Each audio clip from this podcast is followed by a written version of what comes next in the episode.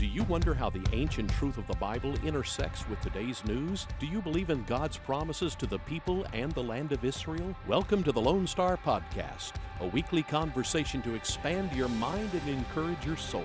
Our hosts live in the two Lone Star states, Rabbi Dov Lipman in Israel and Pastor Trey Graham in Texas. This podcast is your opportunity to learn the truth about the God of Israel from two people who love Israel please follow us on Twitter at Lone Star Podcast to learn when new weekly episodes are ready. You ready to be encouraged? Please join Rabbi Dov Lipman and Pastor Trey Graham.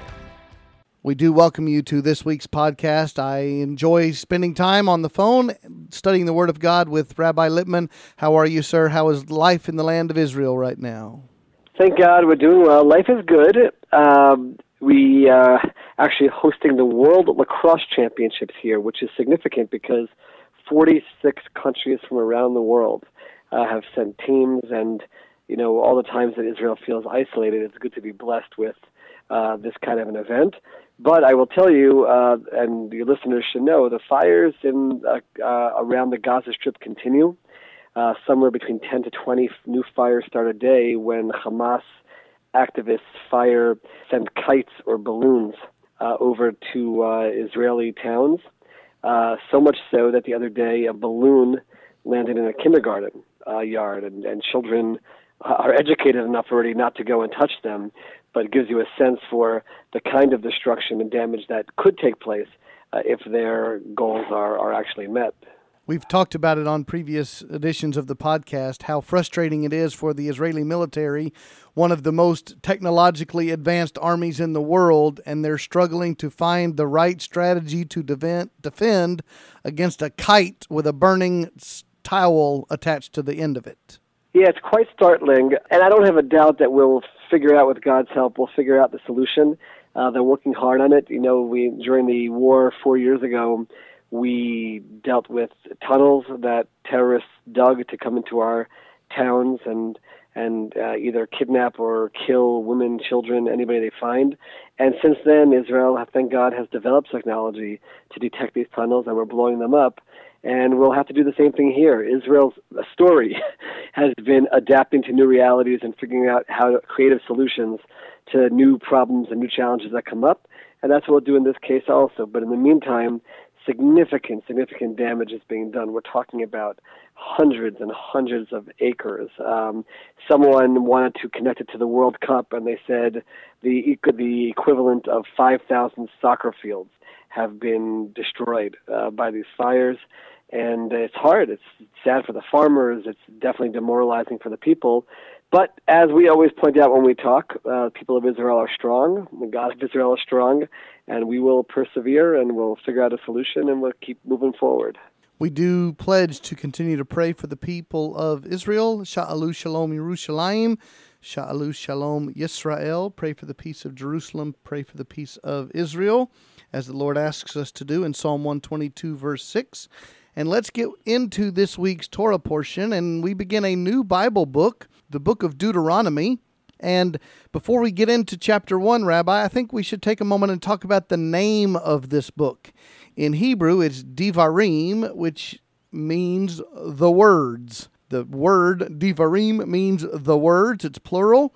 And as with all cases in the Hebrew names, they come from the first significant word of the passage. So Deuteronomy 1, verse 1 says, These are the words which Moses spoke to all Israel. So in Hebrew, the name again is Devarim. In English, the name is Deuteronomy. And I hope our listeners know, but let's remind them that that English name, Deuteronomy, comes from two Greek words, deutero and nomos. Deutero means second, like deuce, and nomos means law. So, second law is the Greek name, or how we get our English word deuteronomos. And, Rabbi, when I teach this in our church, I often say this is Moses giving the people a reminder of the Torah, of the commandments of God before they enter the promised land. He's not going to be allowed to enter but they are led by Joshua.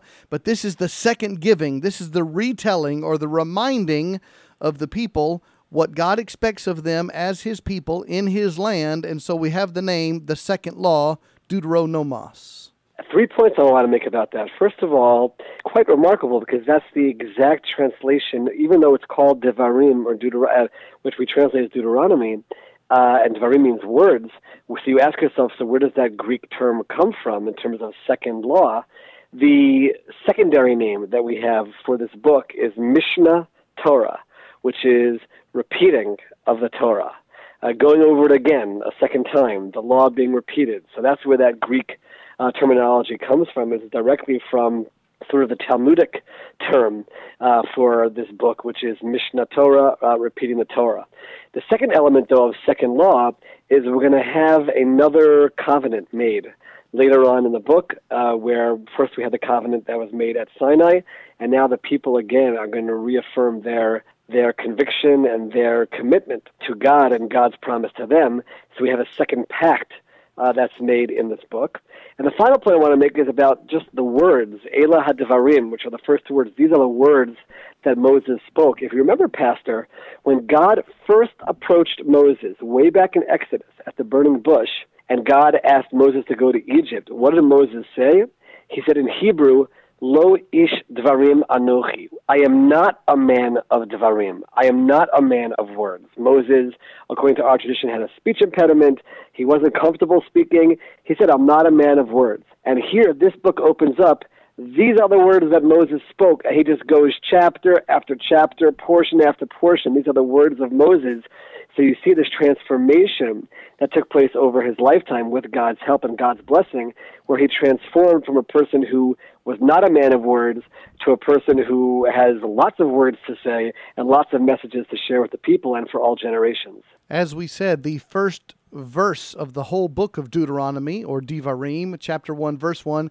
These are the words which Moses spoke to all Israel across the Jordan in the wilderness. So they're on the east side of the Jordan River before they have crossed over into the land of Canaan or the land of promise. And Rabbi, one commentary says that when the, the writer here says the words Moses spoke to all Israel, they said it's like the book of Deuteronomy is a whole series of the sermons of Moses. Absolutely. We actually call it uh, his last will and testament. These are, uh, it, it tells us exactly when he starts speaking and it comes out to be a little more than a month before he passes away based on the dates that we have. So this is his last presentation to the people, and very much a series of lectures, of lessons, of rebuke, of inspiration, and it really is a different style uh, than the rest of the Bible. Now, again, according to our tradition, God then told Moses to put these words in the Bible so that every word that's in the Bible does have divine origin. But when they were first spoken, these are words that are initiated by Moses. We believe that God speaks through men, and that's how we have our scriptures, the inspiration of scripture. Christians have a verse in 2 Timothy chapter 3 that said all the scripture is God breathed or inspired. And so we believe that God spoke to Moses to say these sermons and then to write these things down. And even when we get to chapter 1, verse 2, just getting into the text, we have a very important realization to make. And, Rabbi, sometimes we say the best way to understand your Bible is to pull out your map. So, if you were to look at chapter 1, verse 2, it says, It is 11 days' journey from Horeb by the way of Mount Seir to Kadesh Barnea. Let me translate a little bit. 11 days from Horeb, better known as Mount Sinai, in the Sinai Peninsula of Egypt today, by the way of Mount Seir, which is another name for uh, Edom over on the east side of the Jordan River, to Kadesh Barnea. That's the entrance point or the crossover over the Jordan River. Sum it all up to say about a 150 mile journey should have taken about 11 days to get from the quote unquote wilderness to the promised land, and in a 11 day journey has taken 40 years because of the punishment that we talked about with the 12 spies. And it's no coincidence, I think, that it mentions that here. It's something which we're reminded of over and over again the consequences of the sins, what could have been uh, had they not sinned. And according to our tradition, we're not going to have time to go through all of it, but they even, our, our, our rabbis, our sages teach that all of this is this hidden rebuke where Moses is hinting to various things uh, to the people as he begins his last speech, and he reminds them uh, of some of their failures before he gets into his more open uh, speech. But as you said, it gives us very specific geography notation, uh, denoting exactly where they are, exactly where this takes place, just adding to the factual uh, component of, of all of this. You know, there are people out there who, who do suggest at times that Bible is made up and Bible is is written by human beings, and and when you get this kind of detail and, and specifics, uh, it certainly gives you a sense of this happened and it happened in these places. As we just said, verse 2 says it's an 11 day journey. Verse 3 said it came about in the 40th year. So, this is the punishment for the acceptance of the negative report that we've talked about a lot, the faithless report of the spies, the 10 who came back from scouting out the land and said, We cannot take the land, the two faithful spies, Joshua and Caleb, who said, Yes, we can. The people listened to the Lord and didn't trust him. So the Lord said there would be one day that you didn't trust me, so 40 days, and one year for every day that you didn't. So 40 years is the consequence of the wandering in the wilderness. And one author has this quote, Rabbi. Here's the lesson quote, Do not be slow to believe God in the future. That's a, a beautiful quote. And uh, just to connect it for a moment to what's happening in the Jewish calendar uh, this time of year. So, uh, Sabbath is officially the ninth of Av, which is a very sad day in our calendar, which is actually the day that the sin of the spies took place. And God said to the people, according to our tradition, You cried over nothing. You should have trusted and had faith and not listened to these spies and their evil report and derogatory uh, stories about Israel.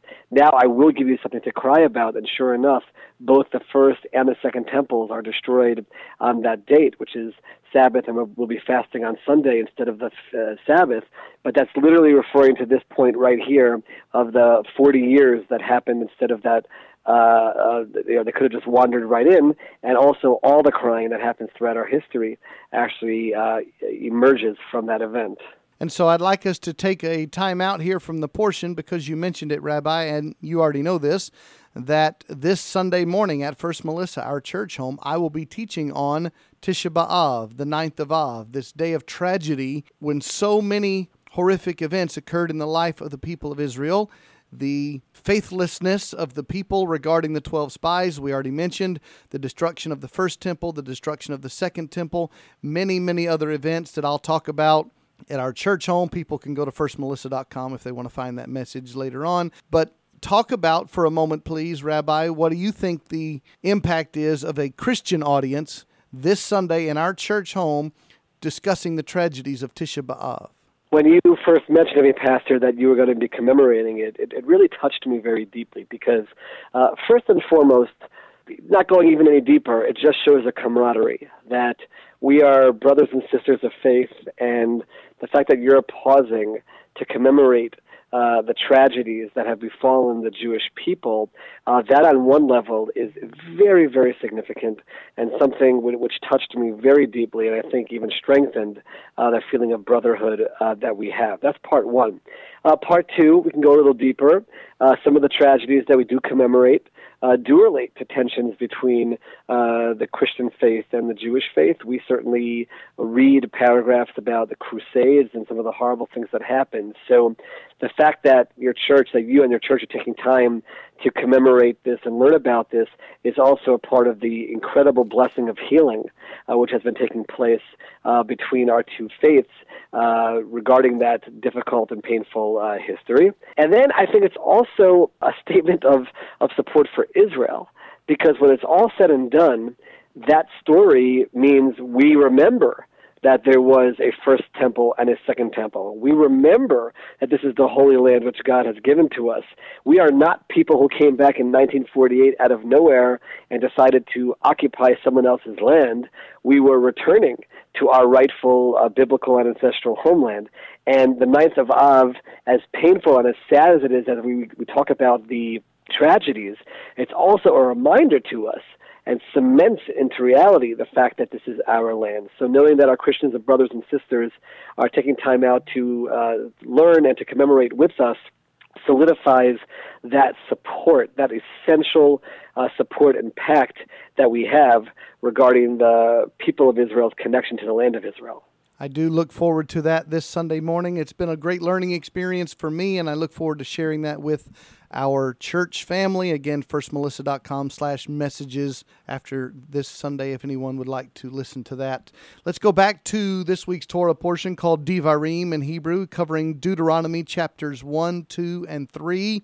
We've said it's the sermons or the testimony of Moses. And as we're looking at chapter 1, it's in the 40th year. So this is the almost the conclusion of the wandering. They're about to enter the promised land. Verse 4 says he defeated all of these different people uh, Sihon, the king of the Amorites, and Og, the king of Bashan. And then it says in verse 6 The Lord our God spoke to us at Horeb, saying, You have stayed long enough at this mountain. But for the Hebrew lesson for us, Rabbi, Adonai Eloheinu, the Lord our God, is a common phrase in this book, and that comes right out of the Shema, showing the relationship, the Lord our God. Absolutely, and there's many different commentaries in terms of what that terminology means. We actually view it as there are different names of God, obviously of the one God, that represent different facets of that God. And that first terminology, which is uh, actually we pronounce it very differently than it's spelled. It's spelled with the Hebrew letters Yud, He, Vav, and then He uh, but we pronounce it not related at all to the letters of Ado and Nai. Uh, that talks about God being a God of past, present, and future, timeless, not bound by time, also God of mercy. And Elokeinu relates to a God of justice and also a very personal God who's involved in everything that's happening uh, in the world. So there's, very, there's a lot of significance to the dual terminology. Uh, you know, the fact that God was, is, and will be certainly, but also His involvement in our lives, both as a God of mercy and a God of justice, and trying to find the balance between the two and how those work. And and that's what the way we understand uh, those two terminologies. As the rabbi was saying and explaining, he says that the Jewish people, when they read it in Hebrew, they pronounce Adonai Eloheinu, the literal or the written Hebrew word is what he mentioned, and often written in English YHWH, based upon those four Hebrew letters. Yahweh is how it is often pronounced by Christians, and that is the name Adonai Eloheinu or Yahweh Eloheinu, the Lord our God, is the name that is a covenant God. As you describe, it mentions multiple facets of the nature of God, and that's what we read there in Deuteronomy chapter 1, verse 6. And then in verse 7, turn and set your journey. So the Lord says, start moving forward and go to the land of promise. And what they are going to do is they're going to send spies again. And we had such a problem back in the book of Numbers with the sending of the spies. Another generation is going to get to do that. And is this a reminder that you get a second chance with the Lord? That older generation is going to die off. They're not going to experience the promise, but God will keep his promise with the people of Israel. So is this redoing of the 12 spies, do you think it's a second chance? There's no doubt that uh, he's you know throwing the challenge in front of the new generation and reminding them uh, of what happened uh, in the past and making sure that they don't uh, in some way commit that sin again. Inspire them. This land is yours. Go inherit it. He you know, brings it back to the forefathers of Abraham, Isaac, and Jacob uh, to remind them of the special gift that they have. Uh, gives them the borders again. Really trying to uh, you know inspire them uh, reminding them that the older generation was given that information and yet they failed. Now you're given that information again, and uh, to, and hopefully you take hold of the opportunity. So I definitely uh, appreciate the way you're saying it in terms of the second chance that's given. Chapter 1, verse 8, it says, See, I have placed the land before you. And one commentary tells me the word land, eretz in Hebrew, is mentioned almost 200 times in the book of Deuteronomy. It has to be one of the main themes of the whole book. There's no doubt that Moses, uh, he mentions the connection of the Jewish people to the land, uh, independent of any commandment or mitzvah uh, as you said, uh, he mentions it uh, uh, 200 times, but 50 times for sure without any, just out of nowhere, just talking about the land of Israel and the people of Israel. He is cementing home this relationship. That's part of Moses' primary message, the primacy of the land of Israel to the people of Israel. That's that his last will and testament is focused on that. There are going to be commandments given about specific laws related to the land as well. And remember, this is coming from the person who is not going to be allowed to go into that land, who is aching over that fact and will beg God to try to change that reality. Uh, but he is trying to make sure that the people understand that significance. Remember, he's a leader who has heard the people complain over and over again, as he'll talk about soon. Uh, He's a, a, leader who has heard them talk about, let's go back to Egypt. Where's this land that you promised us?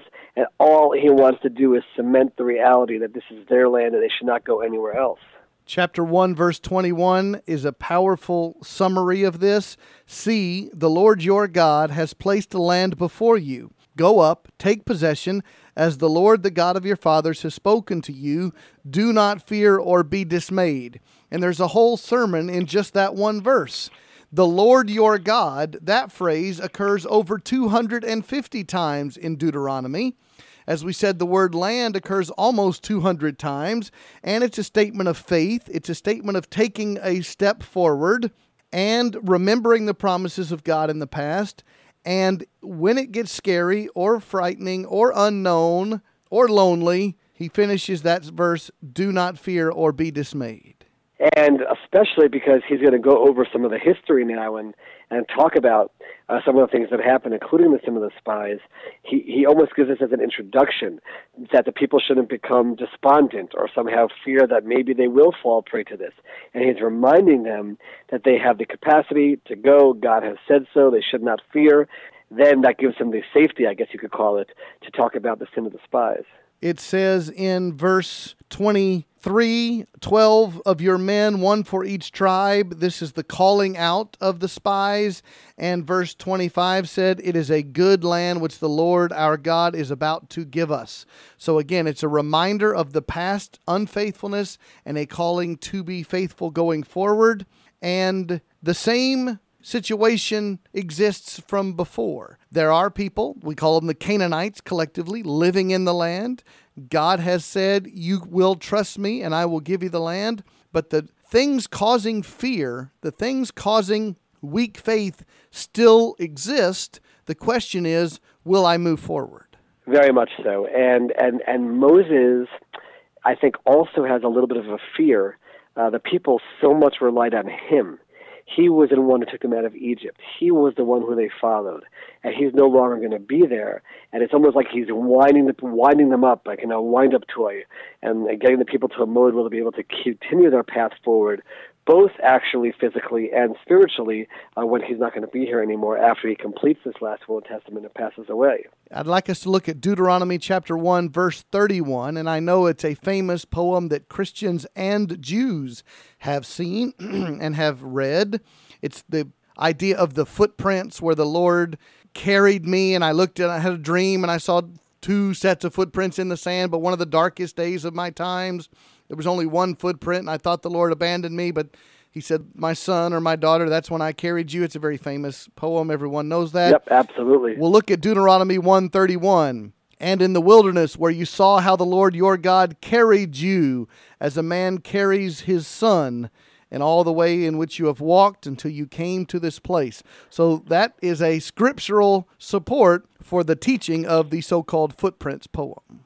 Absolutely, and again, re- re- reassuring the people or, or reminding the people that God is the one who's going to be there for you at all times. It's not all up to you.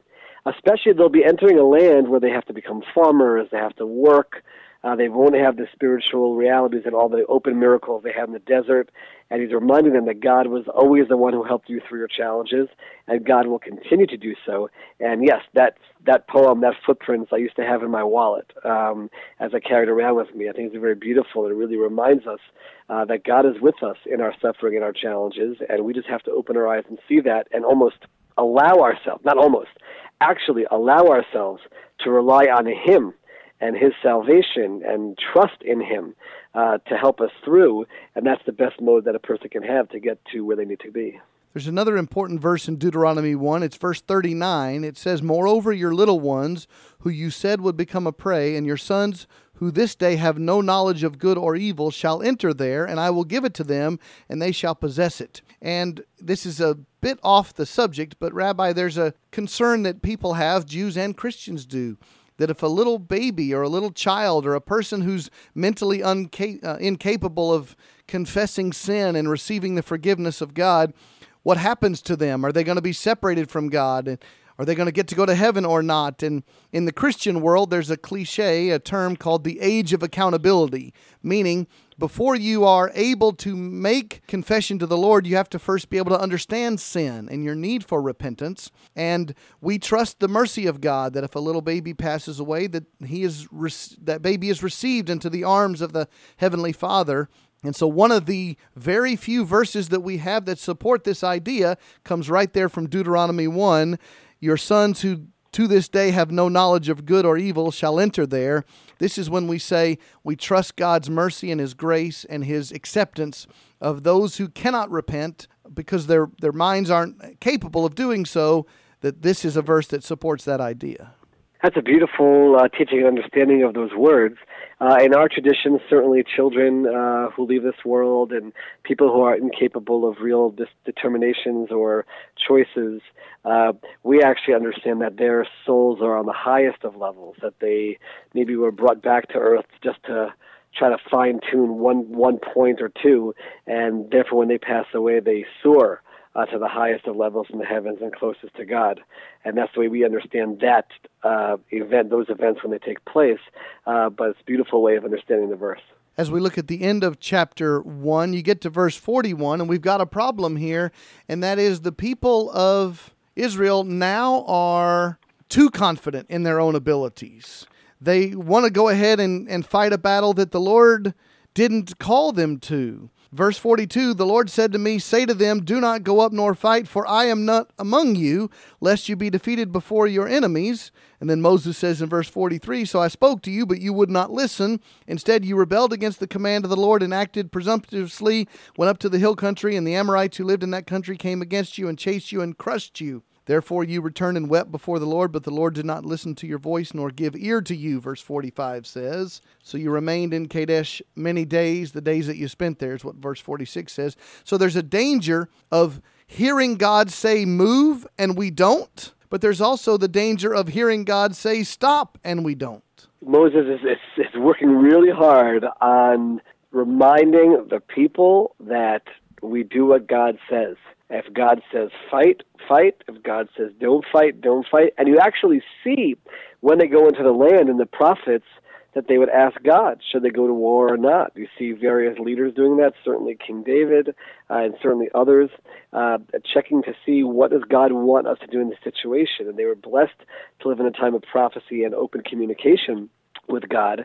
And this story, uh, where the people assumed, wait a minute, we have a military, we have our arms, we can do what we want to do, uh, they're taught very quickly uh, that this doesn't work. And everything that we do happens through the grace, through the blessings, and even through the permission of God.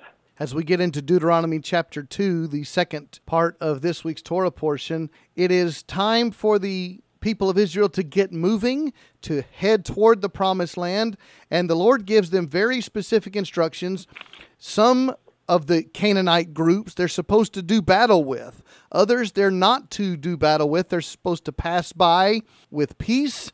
And even here in chapter 2, it talks about going to the sons of es- Esau, who was the brother of Jacob. They live in Seir or Moab on the east side of the Jordan, country of Jordan today. Verse 6 says, You shall buy food from them with money so that you may eat, and you shall also purchase water from them with money so that you may drink. So the Lord says, Act peacefully, act like brothers, your, your cousins. Don't go to war with these folks. Be honest people. It's very little rainfall in that part of the world, about five inches a year of rainfall. So you can imagine how scarce the water is. Wars were fought over the water supplies and the water reservoirs. The Lord said, Don't steal it, don't conquer them, purchase it, and pass by peacefully alongside of them one of the things which uh, I think many people who read the scripture don't realize is how the people of Israel, as they made their way towards Israel and even in Israel, there were overtures of peace, certainly to our brothers, cousins, uh, people who come from the Abraham uh, family.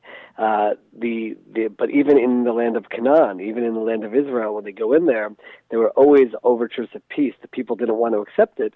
Uh, then we had to go to war. But certainly over here, you're reminded of the importance of family, of the importance of remembering that even if there's a family splinters and have differences of opinion and different ways of life, uh, how we must treat one another and with what respect as well. And uh, I think it's important as we read these verses to see that because there's such a tainted picture painted out there of what the people of Israel are like even today, and even what our army is like today, and we're descri- described as evil conquerors. We get our code of conduct from the Bible, and that's why we're the most moral army in the world, uh, because of the fact that we get our lessons and, and how we act uh, from Scripture. You have to remember when an Israeli soldier gets sworn in, he's given his gun and he's given a Bible. And that Bible describes over here don't go through their cities and start killing them and taking their water and taking their food, but there's a right way to go about things, and hopefully things can be solved peacefully. As we continue through chapter 2, there's sort of a flashback to the past, and it talks about in chapter 2, verses 12 through 15, it talks about how the people of Israel didn't obey God in the pre in the previous situations. And the result of their unfaithfulness and their disobedience is a sad verse, number 15. Moreover, the hand of the Lord was against them to destroy them from within the camp until they all perished. So there is a sense that God is the protector and He is the guide when I am obedient and faithful to follow Him, but He's also the judge of my sin if I continue to disobey, there will be consequences for my sin. And here it says there was a time when God chose to judge the sin of this older generation, and he says the Lord was against them. A place I never want to be, Rabbi. well, I think could add me to that category as well. And uh, there's no doubt the Bible is not a book of everything is beautiful, everything is wonderful. Uh, we see punishment, we see consequences for actions. We see God acting to remove evil, God doing what's necessary to give those who can be spiritual and saved uh, salvation. And uh, Moses is very clear about this to the people and uh, doesn't hesitate to remind them uh, of that reality. So, verse 16 says, It came about when all the men of war had finally perished from among the people. The Lord spoke to me, Moses speaking, you saying, You shall cross over, and this is when the time comes to enter the promised land. Saying again, Moses himself will not be able to do so. And so the rest of chapter 2 is a series of battles with different groups, the subgroups of the Canaanites, that they are able to, in some cases, peacefully pass by, and in some cases, they are to conquer them and to take their land. And when you get to chapter 2, verse 25, it says, This day I will put the dread and fear of you upon the peoples everywhere under the heavens, who, when they hear the report of you, shall tremble and be in anguish because of you. God said, I'm going to make it so they don't even want to fight against you because of my protection and my blessing upon my people going to the place I'm telling them to possess. And we're going to see this, uh, by the way, play out in the book of Joshua when the spies go in and they see what's going on and they hear about the people are aware that the Israelites are on their way. They're aware of this God that's been helping them and providing these miracles for them. And there's this fear that they have, which, by the way, is why there was hope uh, that things could be solved uh, peacefully. But again, building up the people, Moses is telling them, God promises you their fear will be there. Don't fall prey to any fears and, and the sins that we've seen in the past. Uh, you just see how concerned Moses is of this repeating and him feeling the need that he has to really inspire the people to be motivated and faithful as they make their way towards Israel. The latter part of chapter 2 demonstrates that God is sovereign over all peoples, not just the chosen people of Israel, but all people. In verse 26, it talks about Sihon, the king of Heshbon, and Moses tried to say, Let us pass through. I'll not take any of your uh, land. Uh, you will sell me food for money and water. I'm not going to take anything and steal anything from you. But verse 30 says Sihon was not willing for us to pass through the land. So the Lord said, I have begun to deliver him and his land over to you. And so then there was a battle starting in verse 32. Verse 33 the Lord delivered him over to us, and we defeated him. We captured all the cities. So God is in control. He's sovereignly protecting the people and he is guiding them. And sometimes that means that the situations of life will be simple and easy, and sometimes it means they will be difficult with opposition. But if we want to walk with God, we walk with him on the good days and the bad days. Absolutely. And uh, Moses wants the people to be aware of the reality uh, exactly like you said, Pastor. There will be ups and downs. By the way, this is, you know, we, we fast forward a few thousand years to people of Israel today. Uh, that's our mantra. There are good days, there are bad days. There are days that our enemies succeed in destroying our fields, and there are days when we're able to shoot them before they do so. Ups and downs, peaks and valleys. We move forward, we move backwards, but we're heading in a certain direction. We're heading somewhere. In their case, it was towards the promised land and settling the land. In our case, once we're already here, it's towards final redemption and peace. And we just have to keep going in the right direction, but the key line with faith in God, hand in hand with God, following His word every step of the way we get to the last chapter of this week's Torah portion, Deuteronomy chapter 3. They continue to move forward, possessing more and more territory.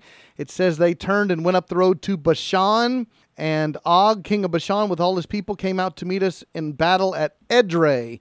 And according to the maps, this is 30 miles east of the southern tip of the Sea of Galilee. So this is pretty far north of the Jericho area where they're going to cross the promised land. But one writer says that if you've got, let's say, 2 million people and they're in a formation and you're heading north, if you think about the map, you're heading in a straight line north and then you're going to turn to the west. So you're making a left turn. You need to protect your right flank from attack. And so this is one of the reasons that a, a battle took place on the north edge so that the people would be protected as the whole formation, if you will, of people is coming and going to turn left and start to head west across the Jordan River.